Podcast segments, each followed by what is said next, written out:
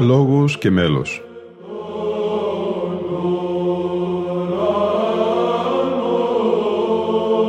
Προσεγγίσεις στη μυσταγωγία της ψαλτικής τέχνης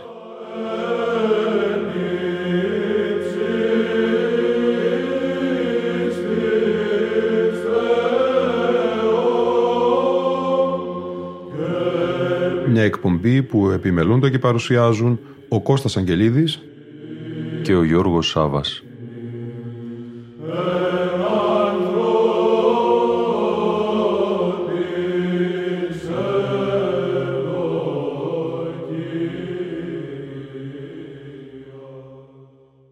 Σήμερα στην εκπομπή Λόγος και Μέλος θα ακούσουμε το Βυζαντινό ορατόριο σε περικοπές από την Αποκάλυψη του Ιωάννου, τη μουσική επένδυση με το ύφος του Βυζαντινού μέλους δηλαδή, επιλεγμένων εδαφίων του βιβλίου της Αποκαλύψεως υπό του άρχοντος πρωτοψάλτου της Ιεράς Αρχιεπισκοπής Κωνσταντινούπολεως Χαριλάου Ταλιαδόρου.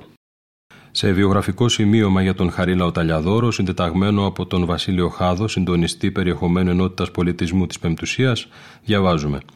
Ο Χαρίλαος Ταλιαδόρος γεννήθηκε το 1926 στη Θεσσαλονίκη, όπου έλαβε τις εγκύκλειες σπουδές του και το πτυχίο των νομικών και οικονομικών επιστημών. Διακρίθηκε από μικρή ηλικία για την καλυφωνία του και την έφεσή του για την ψαλτική τέχνη. Μαθήτευσε αρχικά στον πρωτοψάλτη Χριστόφορο Κουτζουράδη από τυχείο. Στη συνέχεια φίτησε στη Σχολή Βυζαντινής Μουσικής του Εθνικού Οδείου Αθηνών, από όπου έλαβε το πτυχίο και το δίπλωμα Βυζαντινής Μουσικής. Το 1945 έλαβε μαθήματα από τον άρχοντα πρωτοψάλτη Κωνσταντίνο Πρίγκο, ο οποίος τον επηρέασε στις τεχνικές της ψαλτικής δεξιοτεχνίας και το μεγαλοπρεπέ μυσταγωγικό ύφος ψαλμοδίας. Από το 1944 έψαλε ως πρωτοψάλτη στον ιερό ναό του Αγίου Φανουρίου Θεσσαλονίκης μέχρι το 1952, έτος κατά το οποίο ανέλαβε πρωτοψάλτης και χωράρχη στον καθεδρικό ιερό ναό της του Θεού Σοφίας Θεσσαλονίκης, όπου έψαλε μέχρι το 2019. Για την προσφορά στην ψαλτική τέχνη τιμήθηκε με το οφίκιο του άρχοντος πρωτοψάλτου της Ιεράς Αρχιεπισκοπής Κωνσταντινουπόλεως το 1980, καθώς και με πολλά μετάλλια και βραβεία. Στην πολιετή σταδιοδρομία του έψαλε σε πολλές πανηγύρεις ανά την Ελλάδα, αλλά και στις Ηνωμένες Πολιτείες Αμερικής, στον Καναδά, στην Αυστραλία, στην Κύπρο, στη Γερμανία και στην Αγγλία.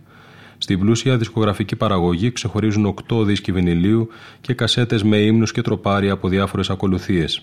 Ειδικής μνήμα αξίζουν οι ερμηνείες του εκαλοφωνικούς σειρμούς του Πέτρου Μπερεκέτη και Δανίλη Πρωτοψάλτου στη σειρά μνημεία εκκλησιαστικής μουσικής σε επιμέλεια του φιλολόγου Μανώλη Χατζηγιακουμή.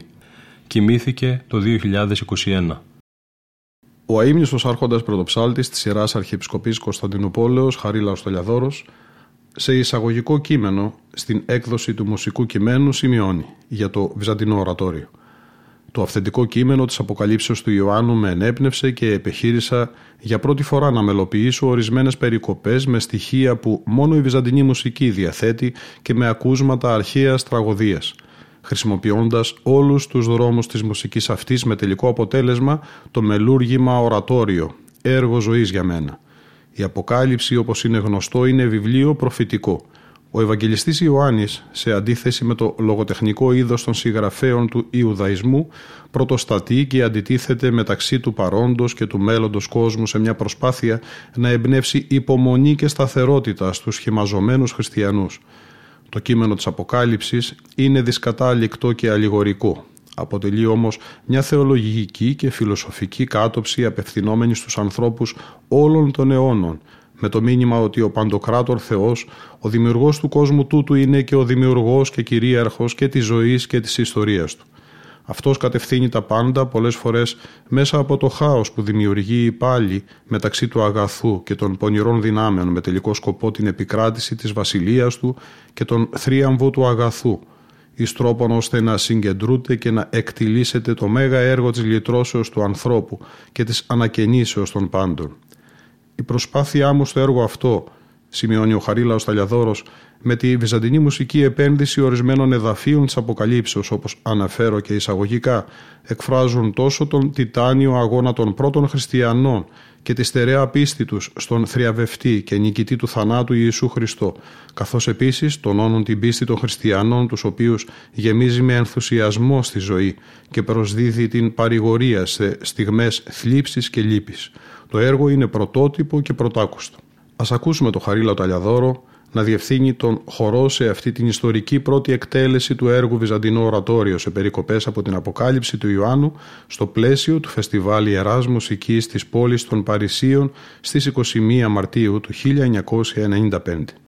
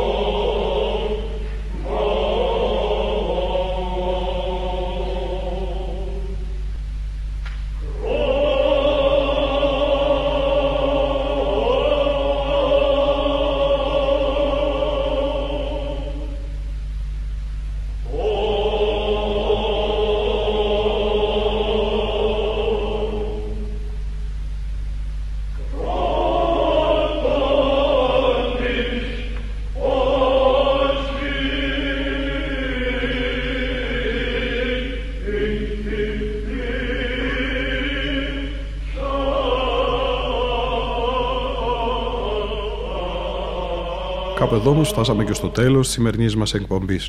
Ήταν η εκπομπή Λόγος και Μέλος που επιμελούνται και παρουσιάζουν ο Κώστας Αγγελίδης και ο Γιώργος Σάμπας. Στον ήχο ήταν σήμερα και πάλι μαζί μας η Λίνα Φοντάρα.